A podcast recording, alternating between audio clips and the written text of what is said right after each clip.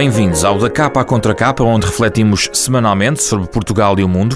Esta semana recuperamos o programa Ensaio Geral, realizado na Feira do Livro de Lisboa, no dia 13 de junho. Uma conversa onde se falou de O Fiel Defunto, o novo livro de Germano Almeida, Prémio Camões 2018, e Da Gargalhada de Augusto Reis, o novo livro de Jacinto Lucas Pires. Para além dos dois autores, este programa juntam-se ainda David Lopes, diretor-geral da Fundação Francisco Manuel dos Santos, e Guilherme de Oliveira Martins. O programa Ensaio Geral tem edição da jornalista Maria João Costa.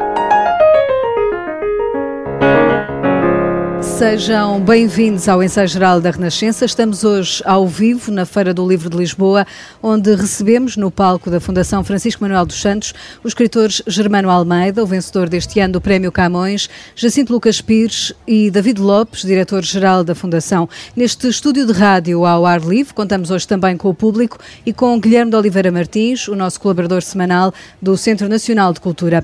Hoje é o último dia da feira, desta edição uh, eh, 88, e nesta imensa biblioteca a céu aberto. Germano Almeida, começo por lhe dar os parabéns pelo prémio Camões. Surpreendeu Obrigado.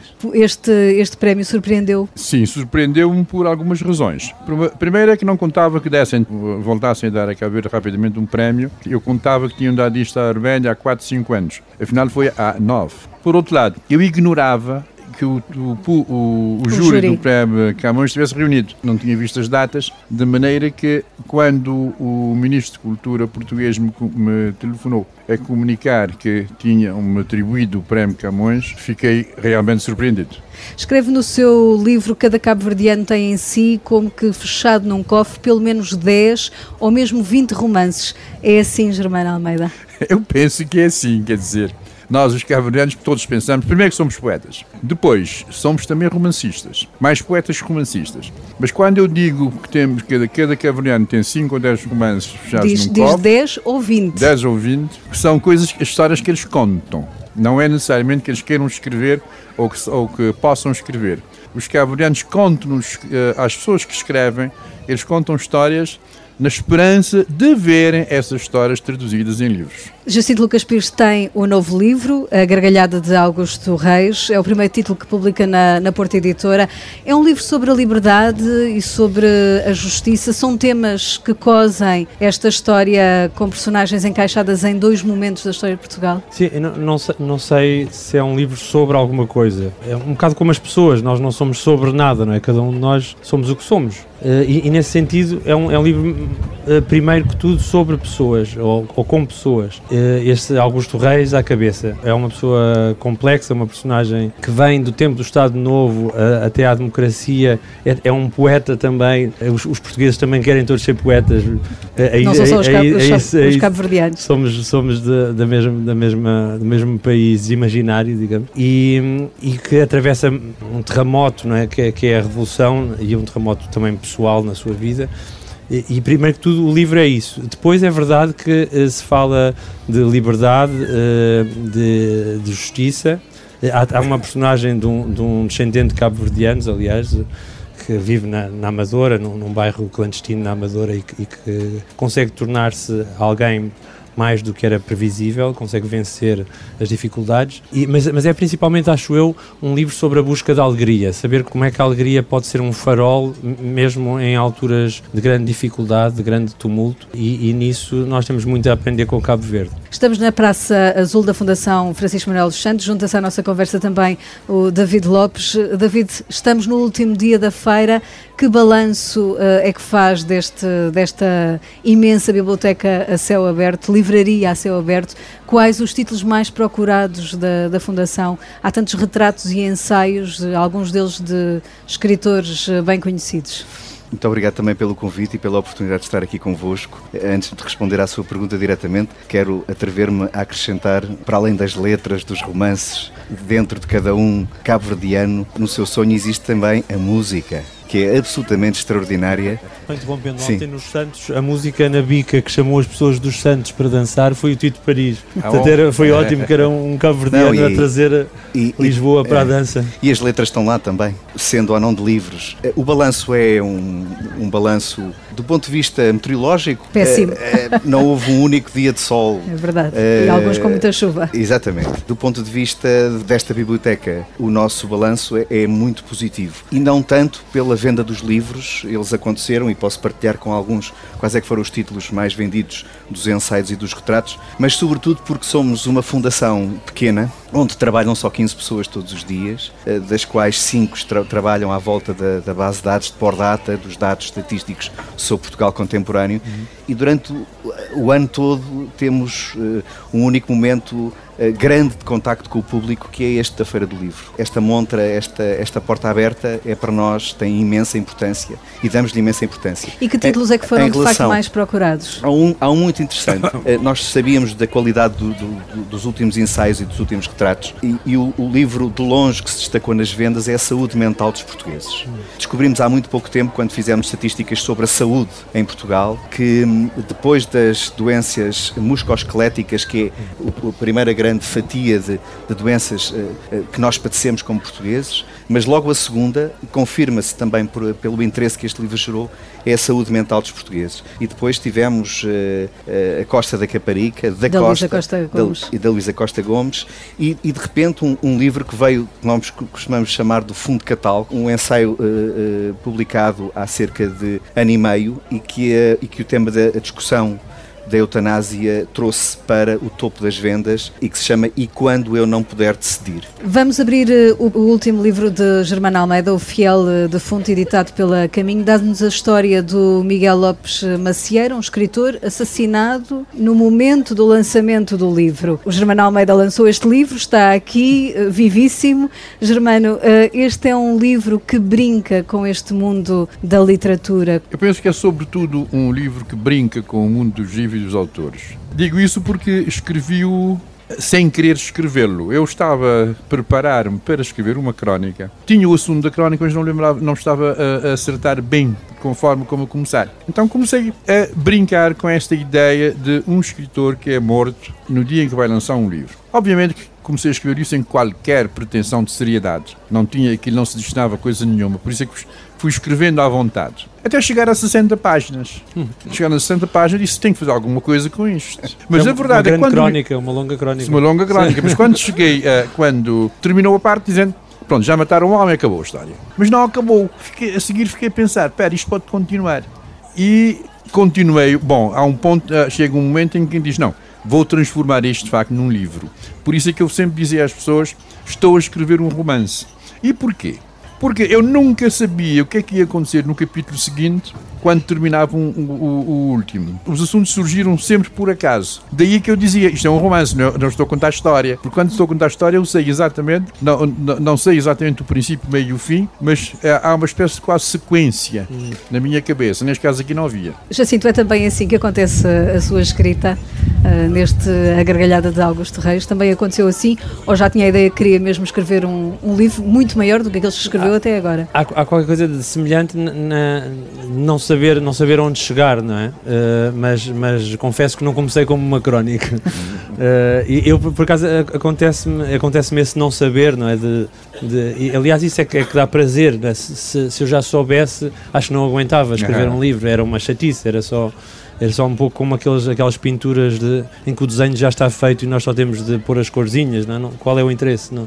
Fui, fui percebendo aos poucos que havia outros, outras pessoas que entravam e queriam fazer parte daquela coreografia, não é? E a, a casa do livro, que, eu- que eu primeiro tinha feito só para o Augusto Reis, foi alargando e criando outras divisões e para mim foi se tornando mais, ao, ao mesmo tempo mais difícil, mais desafiante. Como é que eu juntava aquilo tudo, não é? Com uma, uma arquitetura que fizesse sentido. Ou seja, são os personagens que vão pedindo para entrar eh, no livro? O pior é que não pedem, não é? Elas irrompem. É um bocado aquela personagem, o Kramer, não é? Do Seinfeld, que, que entrava sempre na- nas, nas salas quase como se rebentasse com a porta. E, e as, as personagens são mais assim, pelo menos no meu, meu caso, que, que, que não, de facto não, não, não preparo, não sou, não sou um criminoso premeditado, sou um criminoso passional a escrever.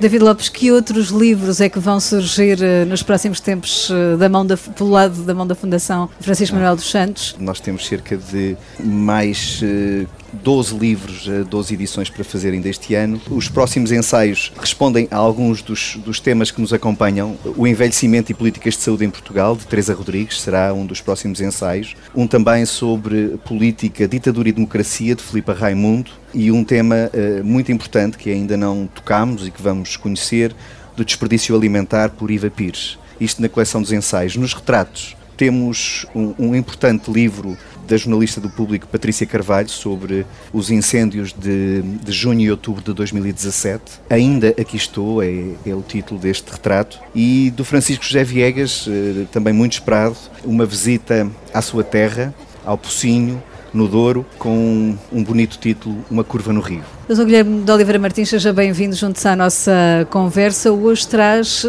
algumas notas sobre estes uh, dois escritores que temos hoje aqui connosco, o Germano Almeida e o Jacinto Lucas Pires. Isto é um momento em que eu me vou embora, não é? não, uh, o Germano e o Jacinto são dois bons amigos e eu lembro-me bem, antes do primeiro prémio Camões para a literatura de Cabo Verde, profeticamente nós encontramos encontrámos-nos na praia e o Germano disse: Quando nós merecermos, teremos. E assim foi. Devo dizer que a literatura de Cabo Verde é extraordinariamente rica. Nós não podemos compreender a própria riqueza do arquipélago sem compreender a obra dos seus escritores, dos seus músicos, já aqui foi referido. O Baltazar eh, Lopes da Silva, com o seu Chiquinho, é uma espécie do grande patriarca da cabo-verdianidade, e o Cursino Fortes, um saudoso amigo, eh, que estava connosco quando falámos justamente eh, na praia. É um poeta que sente como ninguém a identidade dessa extraordinária cultura que nós, para simplificar, dizemos da Macaronésia do Sul. E, e, o Germano busca com naturalidade a alegria de viver, a ironia, a arte de contar, a diversidade dos tipos populares, a sensualidade dos corpos e das relações humanas. Há pouco, aliás, recordava que, para grande surpresa, um amigo meu, quando eu lhe disse: Bom, o Mindelo chama-se Mindelo por causa dos bravos do Mindelo. Ele dizia: Por causa dos bravos do Mindelo. Sim, São Vicente é a terra da liberdade, foi a primeira ilha onde foi erradicada a escravatura em Cabo Verde, não por acaso, e a pátria da eh, claridade. Lembramos-nos bem do testamento do Sr. Eh, Napomuceno da Silva Araújo, que é um exemplo de grande vitalidade, de tragédia e comédia, como aliás nós encontramos aqui no Fiel Defunto, porque eu devo dizer que ao ler o Fiel Defunto reencontrei essa extraordinária capacidade que é da extraordinária ironia. Eh, não era por graça que eu dizia o Fiel Defunto está aqui presente como fantasma eh, também neste, neste nosso diálogo, porque que ele é um fantasma, um fantasma que é solicitado e não é por acaso que ele é morto e não é por acaso que aparece, é justamente para vermos também a relatividade das coisas, não é? E a relatividade da própria celebridade. E depois, não esqueço, naturalmente, essa capacidade extraordinária de descrever o, o Monte Cara de onde se vê o mundo. O Monte Cara está traduzido como se fosse uma pessoa. Ele, ele está a ver, está a assistir a, aqueles acontecimentos e o velho Pepe, o velho Pepe, que é o, Cicerone, uh, de algum modo está uh, em diálogo permanente com o Monte Cara e tudo o resto, a Júlia, a Guida, a Dona Aurora, a professora Ângela, o Trampinha, todos, todos ilustram afinal aquilo que é essa extraordinária vitalidade de São Vicente e do eh, Mindelo. Relativamente ao eh, Jacinto, a gargalhada de Augusto Reis é uma agradável eh, surpresa positiva, porque eu encontrei um paralelo. Não? É? Naturalmente são muito diferentes, mas há a mesma perspectiva, a mesma ironia, a introduzir um riso, aquilo que Uh, o António Alçada Batista dizia que era o riso de Deus e a capacidade de ouvirmos o riso de Deus. É? que era algo de extraordinariamente importante e necessário. E depois o Chesterton, o Chesterton que muitas vezes aflora uh, no, no Jacinto. Uh, o meu querido e saudoso amigo, o pai do Jacinto, Francisco, gostava muito do, do Chesterton e, e, eu encontro muitas vezes justamente essa capacidade irónica de ver o mundo às avessas. E se nós víssemos o mundo às avessas e encontramos justamente isso, é isso que nos permite vermos justamente esta gargalhada. E não resisto à tentação de citar aqui uma afirmação com que eu concordo, do Jacinto à Anabela Mota Ribeiro, em que ele diz: darmos-nos ao respeito não é escondermos-nos atrás de muitos degraus da burocracia, da opacidade e do aparelhismo. E o Jacinto diz: há uma vocação política quando o escritor escreve, quando o escritor assume estas questões. É estarmos disponíveis e procurarmos melhorar sempre. E o Jacinto diz ainda, diz ainda, claro que essa percepção também passa pela ideia essencial de que a democracia serve para alguma coisa, para uma mudança efetiva para uma responsabilidade. E esta aqui é a questão. A liberdade e a responsabilidade são elementos fundamentais. E eu vejo muito estes dois elementos nos dois livros do Germano e do Jacinto. Este apelo à liberdade, à autonomia, à capacidade de nos rirmos. O António Alçada e o Alexandre Unil costumavam dizer a nossa saúde mental depende de não nos levarmos demasiado a sério. Jacinto, valeu a pena não fugir daqui deste estúdio de rádio improvisado. Estou quase a receber o prémio Camões, assim, ainda céu. Estou a brincar, Quando a brincar. merecer, um dia A será. brincar, a brincar, a brincar. Germano Almeida, quer explicar porque é que acha que este Fiel de Fonte é o seu primeiro romance? Os outros É. não eram romance? Eu acho que não. Aliás, não os considerava romance, porque eu sempre me considerei um contador de histórias. Não é uma questão de modéstia. Ser um contador de história permitia-me, digamos, um à vontade. E se sou um contador de história, então não sou intelectual. Sou, digamos, um trabalhador. Trabalho as palavras, Os conto as minhas... não trabalham. não trabalham. Sou um trabalhador, portanto, eu conto as minhas histórias, mas sem uma grande pretensão. Aliás, devo reconhecer também que em Cabo Verde, muitos dos meus colegas escritores acham, achavam, não sei se continuam a achar, com o Prémio Camões é capaz de não, mas achavam que eu não sei escrever. Eu dizia, bom, eu, eu, é natural que eu não saiba escrever para eles, mas dá-me prazer, por exemplo, escrever e encontrar estivadores que me dizem, leram uma crónica que eu escrevi no jornal e gostaram. Isto é, quer dizer que eu escrevo, eu escrevo de forma a, a- a eles, a, a eles perceberem. Isto, de facto, é contar a história da nossa gente. Neste caso concreto, não parti de nenhuma história, parti de uma, de, de- de uma coisa que eu fui inventando a todo o momento. Há situações no livro que a mim próprio me deixaram espantados. Como é que esse fulano teve essa ideia? Quando o, o- o autor escreve no seu testamento que eu não conhecia, que ele quer ser incinerado na praça pública. Eu digo, onde é que esse gajo teve essa ideia maluca? E como é resolver esse problema? Mas de facto, porque eu não tinha pensado nisto. Então é nessa base que eu digo, não, escrevi um romance, não, não contei histórias. Toda a gente contesta, diz, não, não, é igual aos outros, isto é paciência. Então pronto, ainda não escrevi o meu romance. Eu, eu acho, acho que isto é, é muito importante porque a, a a ficção tem uma forma de pensar que é diferente da- das outras áreas.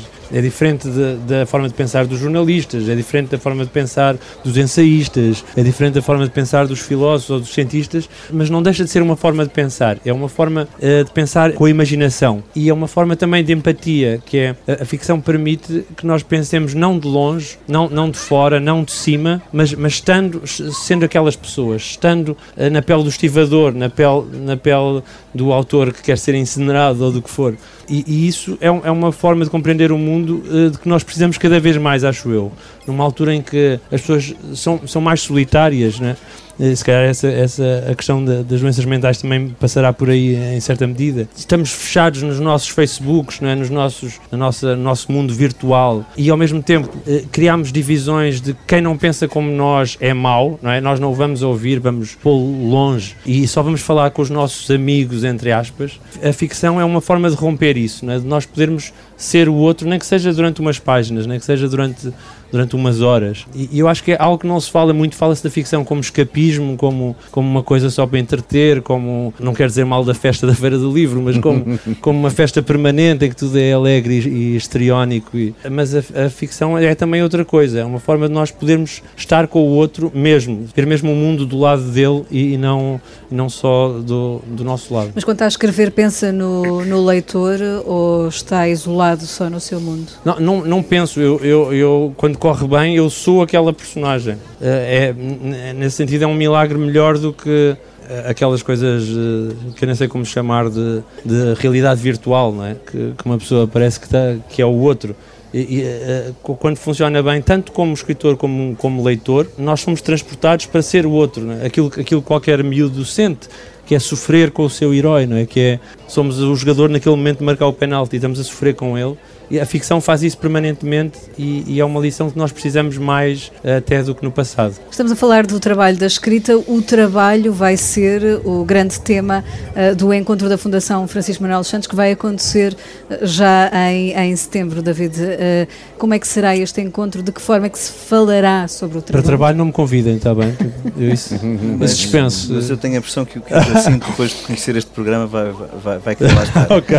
Discutimos muito internamente, todos os anos temos um grande tema para este encontro, ao encontro das pessoas também. E este ano eu diria que estávamos devedores de abordar este tema, porque o trabalho será porventura um dos temas mais importantes e profundos e a forma como ele está aceleradamente a mudar sim, sim. e a forma como ele não deixa de ser uma das mais profundas concretizações do ser humano, ou frustração também. E quando internamente discutíamos o que é que o trabalho é, o que é que o trabalho dá, respondemos eh, quase em comum, de senso comum que o trabalho dá trabalho, que o trabalho dá relia, que o trabalho uh, dá dinheiro, que o trabalho dá muito que pensar. Pegarmos e a questão do desemprego, não é? Também do desemprego, anexa da, da, precariedade, da, precariedade própria, da própria alteração da uberização do trabalho e, e que de facto como o tema é muito profundo, a única forma de o abordarmos vai ser, eh, acreditamos que de uma forma dinâmica, espreá-lo em três dias em, em ritmo de festival. Palco principal, palco estúdio e um palco poeticamente chamado palco Buda. Que, Esse é para nós, é, palco Buda. e é porque queremos lá ter escritores, queremos ter artistas, queremos ter informáticos, queremos ter empresários pessoas que possam sentar-se numa mesa e receber mais 10 pessoas que se sentam ali à volta. Todas as horas mudam de mesa e conversam na curiosidade de conhecer um escritor, de conhecer uma cientista e de aprofundar aquilo que é o trabalho dela. Tudo isto uh, será de 14 a 16 de setembro no Jardim Botânico uh, de Belém. No Jardim Botânico de Belém e, e, vão subir ao palco grandes nomes do pensamento do trabalho. Vamos trazer um, para o primeiro dia uma das mais importantes obras coletivas que é a Wikipédia através do seu fundador, o Jimmy Wales. Mesmo com as imperfeições que nós sabemos que tem, é a maior concretização humana humana e coletiva uh, a favor do bem uh, e do conhecimento. E é feita por todas as pessoas, e há ali uma ideia por trás que queremos entender melhor. E no final desafiámos um, de certa forma, um filósofo da vida, Jared Diamond. Há outros filósofos, mas ah, exatamente, não, não, sei se é. não, também acho que vem da Papua Nova Guiné, ele tem um prémio Pulitzer e escreveu, tem alguns livros de, de grande referência, um deles que nos impressiona bastante, o Colapso, e que de alguma forma nos ajuda a perceber muitas vezes não o futuro, mas ajuda-nos a perceber o que acabou de acontecer, o olhar para trás, que tem muitas lições para dar. E é neste choque, nesta análise de civilizações também, que vamos também entender este tema do trabalho e para o qual estão todos convidados. Estamos na, na Feira do Livro de, de Lisboa. Germana Almeida, deixe-me perguntar-lhe uh, como é que está o mercado editorial em Cabo Verde. Ele continua a depender muito uh, das edições de livros em Portugal? Começamos a ter já diversas pequenas editoras que vão publicando alguns livros de autores cabo-verdianos. Claro que são livros que não têm grande difusão. Livros de maior, eh, de maior qualidade, eventualmente, são aqueles que são publicados em Portugal e depois levados para, para, eh, levados para Cabo Verde. De qualquer modo, a edição em Cabo Verde está a florescer grandemente. Já temos, neste momento, eu penso que na volta de 10, 12 editoras pequenas, é facto, mas também o mercado é pequeno. De qualquer modo, é um ensaio muito bom. E como é que Portugal é visto em Cabo Verde, uh, Germano Almeida? Ainda de uma forma muito ambivalente. Isto é, nós quando vamos ter com, com Portugal uma relação de namoro-ódio. Quando nós pensamos em ir para o estrangeiro, pensamos em Portugal. E não pensamos em Portugal como país estrangeiro. Mas passamos o tempo a dizer mal dos portugueses, de acusá-los de todas as coisas que nos acontecem em Cabo Verde de Mar, porque isto é herança dos portugueses, porque nós trouxemos, eh, aprendemos isto com, com, com os portugueses. O Jacinto uh, uh, tem também contos, tem também a escrita de, de, teatro. Compara a escrita do romance à maratona. Uh, eu pergunto se vai voltar às provas de, de velocidade. Não, já, já estou noutra maratona, mas, mas a treinar para outra mas eh, portanto estou, estou a escrever outro romance, mas, mas vou, vou, vou fazendo contos. Mas treina-se a mão para o romance escrevendo textos mais curtos? Nos contos há uma, há uma grande liberdade, o que eu sinto é, é que pode-se arriscar tudo, brincar de todas as formas, pode experimentar as coisas mais loucas, as, as primeiras ideias mais, mais chanfradas, não é um termo muito literário, mas das ideias mais chanfradas que nos ocorrem. Uh, ao passo que no, no, romance, um pouco como na maratona, nós não podemos estar a brincar com a respiração, porque senão não acabamos o, o romance ou a maratona. Ter um, uma certa disciplina. E é rigoroso nessa disciplina de escrita? Sou, sou, tão rigoroso quanto é permitido a um pai de três filhos. quando, era, quando era mais novo era muito rigoroso. Eu tinha um escritório silencioso, não gostava que ninguém me espreitasse por cima do ombro. Agora escrevo no meio da sala com com miúdos encavalitados num caos permanente, mas é um caos criativo e espero que alguma dessa, dessa vitalidade entre na, pelas entrelinhas no, do, dos romances e dos contos. E como é que é o seu laboratório de escrita, Germana Almeida? Precisa deste espaço silencioso? Não, não sou metódico, só escrevo quando, dá, quando, quando tenho uma história para contar e quando dá prazer. Agora, eu, de facto, eu escrevo no, no meu escritório, isolado, com a porta fechada. É um sortudo, é um sortudo. Uh, aliás, escrevendo... Assim também eu tinha o prémio Camões. É, pois... Exatamente. Escrevendo esse último, esse último livro, e o personagem levou, foi o personagem que me levou a entender uma coisa. A gente abandona a nossa família quando estamos a escrever. Porque eu me lembro, por exemplo, estou no, no, no escritório, que é relativamente separado de casa, estou com a porta fechada, estou lá sozinho. Então tenho que me gritar depois, até telefonar, vem almoçar, vem não sei o quê e tal. De maneira que ao é que esse, esse romance é uma história da mulher abandona o marido porque o marido de facto a abandonou a troco da escrita. Uhum. E às vezes eu penso, eu podia ter sido abandonado também. Uhum. De maneira que eu espero que a partir agora do meu futuro melhorar a minha condição. Quando se escreve, chega-se um momento em que os personagens aparecem, aparecem com pessoas. Eu costumo, eu costumo contar com brincadeira que esse livro tem uma, uma, uma personagem que vai, entra no palácio vestida de branco para ir ver o seu marido morto. Ele diz: Não, eu não. Eu escrevi o que eu estava a ver. Estava a ver a senhora a entrar no palácio, eu, eu, eu, ela entrar, eu atrás dela, à, à distância, vê-la. Então escrevi o que eu via, não necessariamente inventado. Porque transformam-se efetivamente em pessoas. Eh, eh, e quando o livro acaba, a gente tem uma sensação de luto. Durante uns dias eles estão em nós são pessoas que perdemos. O leitor também sente isso muitas das vezes. Uh, David está aí com o livro do Germano Almeida na mão. Estou. Estou eu, está o professor Guilherme Oliveira Martins e está o Jacinto Lucas Pires, porque quando chegámos aqui, a convite da Maria João Costa, tivemos esta feliz e gratificante ideia de todos virmos munidos de um livro. Eu também trago nosso, o meu. Do nosso prémio Camões os quatro.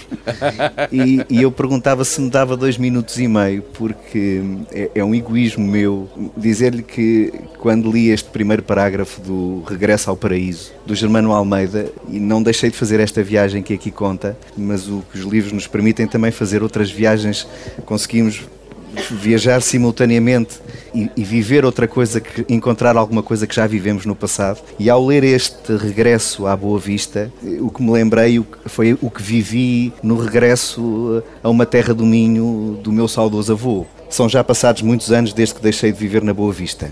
Porém, durante muito tempo, normalmente entre os meses de julho e setembro, arranjava maneira de lá passar alguns dias.